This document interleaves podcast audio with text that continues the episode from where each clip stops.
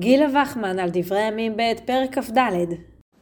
ורוח אלוהים לבשה את זכריה בן יהוידע הכהן, ויעמוד מעל העם ויאמר להם, כה אמר האלוהים, למה אתם עוברים את מצוות אדוני ולא תצליחו, כי עזבתם את אדוני ויעזוב אתכם?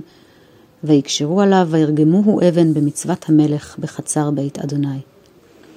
זכריה בן יהוידע הכהן שהפך לנביא אינו מוכר משום מקום מקראי אחר, אך בעל ספר דברי הימים יודע לספר הן על נבואתו והן על סופו העגום.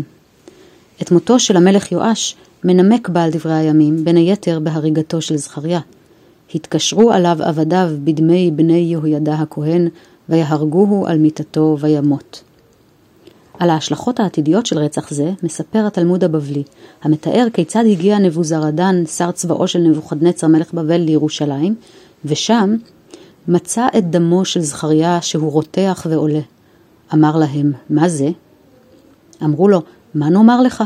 כהן ונביא היה בינינו, והיה מוכיחנו על עבירות שבידינו. עמדנו עליו והרגנוהו, וזה כמה שנים שאין דמו נח. אמר להם, אני אפייסנו. הביא סנהדרי גדולה וסנהדרי קטנה והרגם על אדם ולא נח.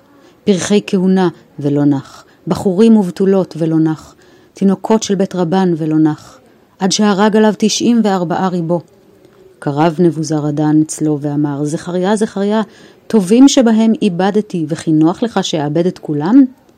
מיד נח. באותה שעה הרהר נבוזראדן תשובה בליבו.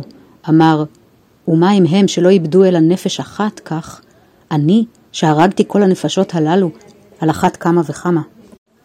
ברח ושלח שטר צוואה לביתו ונתגייר.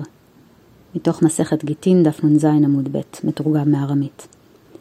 הסיפור שלפנינו יוצא כנגד נקמת הדם, מושג שהחוק המקראי מציג כלגיטימי ואף הכרחי, ולארץ לא יחופר לדם אשר שופח בה, כי אם בדם שופחו, כך בספר במדבר פרק למדהי. נבוזראדן מציב בפני זכריה את התוצאות ההרסניות של התעקשותו על נקמה, ועלה מבין את חוסר התוחלת שבדבר, ונח סוף סוף. בלתי אפשרי לחפר על רצח באמצעות הרג נוסף, כשם שלא ניתן לחבות אש באמצעות שריפה.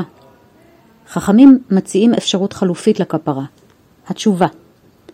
מפתיע לגלות שדווקא רב המרצחים הבבלי הוא שנבחר לייצג דרך זו.